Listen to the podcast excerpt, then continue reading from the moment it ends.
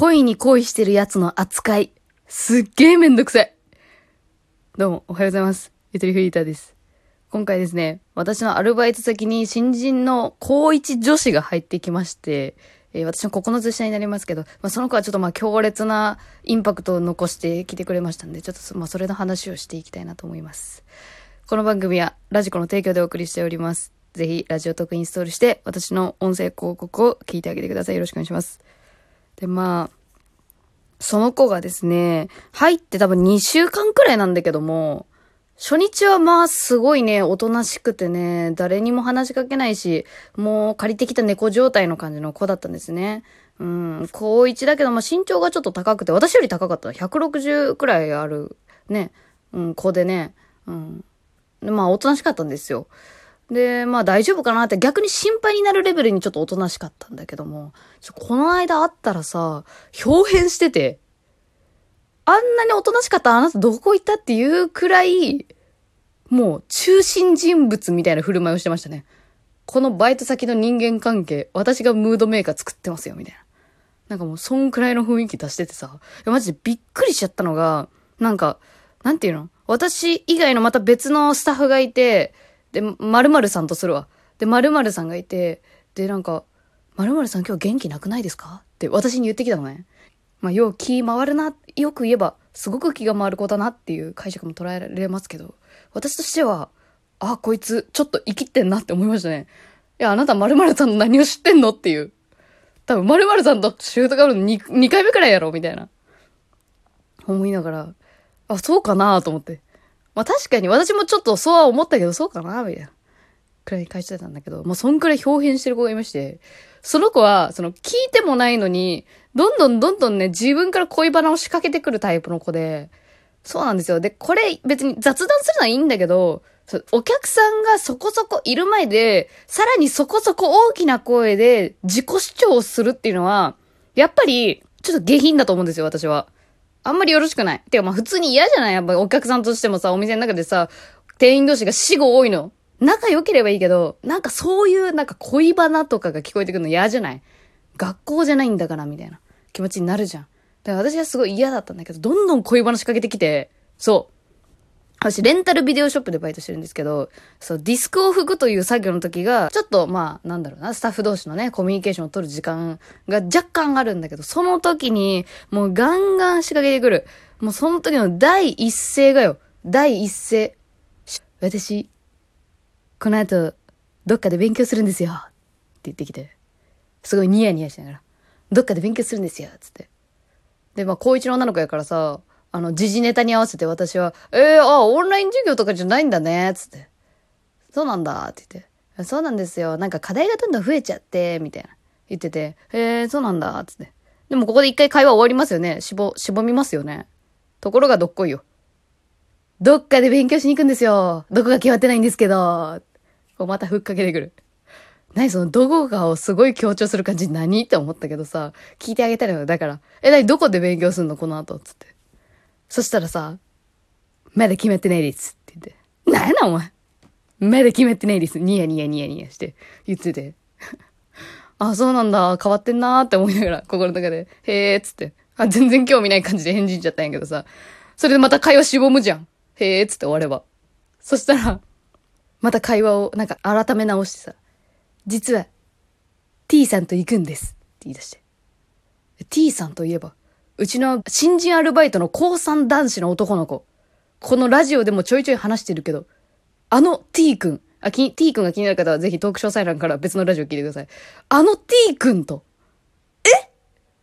あなた入って2週間でもうそんなに T 君とそんな仲になってんの？っていう。私は別にあの男として狙ってるわけじゃないけど、その人と仲良くなるスピードがえげつねえなっていう意味でめっちゃびっくりして、マジで？っつって。ここで私もちょっと話、話をね、前のめりになりますよね。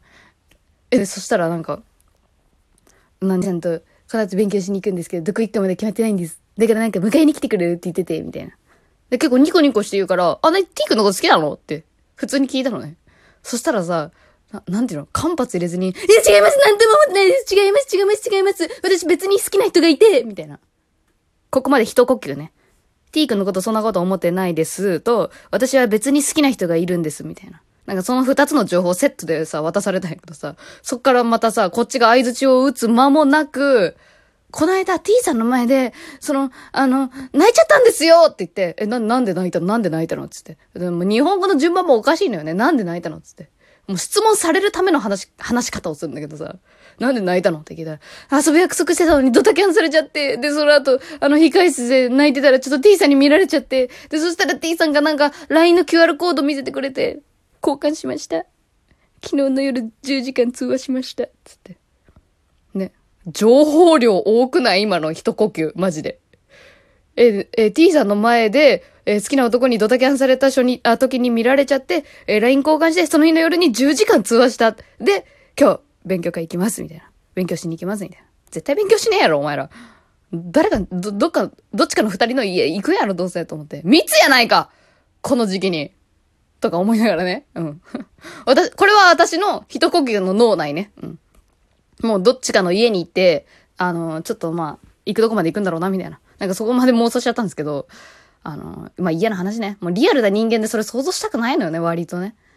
で、まあ、あの、なんていうの？この情報だけで、もうだいぶ、あの、ストーリーできますよ、ラブストーリー。ラブストーリーっていう、あの、いい、いい話でもないけど、その、あれでしょ？どうせその、好きな人にドタキャンされたから、その傷を埋めるために T さんが現れて、で、この T さんのことを、あの、徐々に好きになっていく私、みたいな。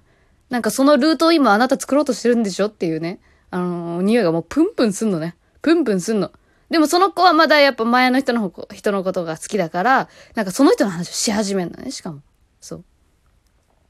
で、しかもさ、その時にさ、やらしいのがさ、最初に言ったじゃん。〇〇さん今日は元気なくないですかみたいな。言った。で、その〇〇さんっていう人が割と近くにいる時に話し始めたのが、そう、私の好きな人っていうのが、あの、年上なんですよって言ってて、え何歳くらいって聞いて、16歳からさ、20歳超えたらアウトじゃん。完全に犯罪じゃんと思って、え何歳なのって言って。そしたら、〇〇さんと同じなんですって言い出して、でっかい声で。え、〇〇さん元気なさそうなのになんでその振り方でなんか巻き込もうとしてんのって思ったけどさ、〇〇さんと同じなんですって言い出して。〇〇さんガン無視やったけどね。だからもう、ちょっとやばくない？その巻き込み方。自分の話に取り込もうとする感じ。まあ、よく言えば、元気ないかもしれない、〇〇さんのことを思って、私のこの恋バナっていう題材の上、えー、コミュニケーション一緒に取りませんかっていうパスを出したのかもしれんけど、そのパスはちょっと雑すぎる。っていうか、自分本位すぎないと思って。あれは完全にただの自己顕示欲だと私はやっぱ捉えちゃいましたね。〇〇さんと一緒なんですって言い出して。で、ま、〇〇さん19歳なんだけどさ、あ、19と高1か、みたいな。ちょ微妙なラインだな、っつって。その19歳が一つでも年取ったらもうそれ犯罪やん、みたいな。ふうに思ってさ、もう犯罪のことしか考えてないよね、私。犯罪やん、とか思って。で、どう思います？なんか、ドタキャンしてくるのに私のこと好きとは言ってくれるんですとか言ってて、あ、もうそれアウトアウトアウト、なしなしなし、遊ばれてる、なしなしなしなしって私は思ったけどさ。その、なんていうの、ストレートに言うのもやっぱ良くないなと思って。10代の頃の恋愛といえば、やっぱ自分のことを自分と重ねながら聞いてたっていうのもある。やっぱ人にいくら言われようとこの気持ちに嘘はつけないみたいなのがあるし、そう、何を言っても無駄っていうのが分かってるから、自分の経験上ね、そう。だから、あの、すごい柔らかくね、まあ、19で年下の女の子に、なんかそうちょいちょいしてんのは、ちょっと良くないかもね、みたいな。すごい柔らかく言ってよ。良くないかもね、つって。で、まあ声も小さめにしてさ、〇〇さんかわいそうだし、小さめに返したんだけどさ、それに対してまたでっかい声でさ、ですよねやっぱみんなにそうやって言われるんですよみたいな。もう目カッて見開いて。いや、この子新人のアルバイトの子やで。仕事を覚えるような素振りをせえと思うよね。もう、もう疲れた。本当に。そっからそうよ。そのなんか〇〇さんもかわいそうだし、私もかわいそうじゃない？もうなんかこれ。でもめんどくさいから、その19歳の男の子の話をするとちょっとよくわかんないし、その人のことも会ったことないわけだから、わかんないし、もう知ってる、知ってる人で、あの、話題あげれると思ったらもうその何、この後勉強しに行く T 君の話くらいしかないから、私はちょっともう言っちゃったのよ。いいじゃん、もう T 君で、みたいな。もう T, T, T 君にしちゃえばいいじゃん、みたいな。言っちゃったのよ。まあ、T 君が可愛そうやけどね、このセリフは、本当に。いいじゃん、T 君で、つって。これまたちっちゃい声で言ったんだけどさ、またそれにまたでっかい声でさ、あ、ないないないないないないお互いなんとも思ってないですみたいな。すっげえ嬉しそうに言うのよ。あ、もうこれマジで絶対 T 君行くルートやんっていう。T ルート歩もうとしてるやん、お前。これ私のせいにするやろ、どうせ次シュートあった時に。この間ゆとりさんにそうやって冷やかされたから意識しちゃったじゃないですか、みたいなさ。って言ってくるんでしょもう。人のせいにするんでしょ人のこと好きになるのに。とか思いながらもね、ちょっと言っちゃったなと思って。ちょっと言ってはいけないこと言ってしまったなと思ったけど。まあ、総じて言えることは、もうめんどくせえいやー、昔自分がそういう感じだったかって思うとね、もう、あの、羞恥心が、あの、爆発しちゃいますね。あー、しんどかったです。えー、もし恋に恋されてる方いたらね、多分気づかないと思います。自覚症状ないのが恋ですからね。まあ、うん、25くらい、25くらいの私、ああ、まあまあまあ、まあわかるけどな、まあまあ、まあ。はい、疲れました。っていう話でした。お疲れ様です。伊藤フィータでした。さよなら。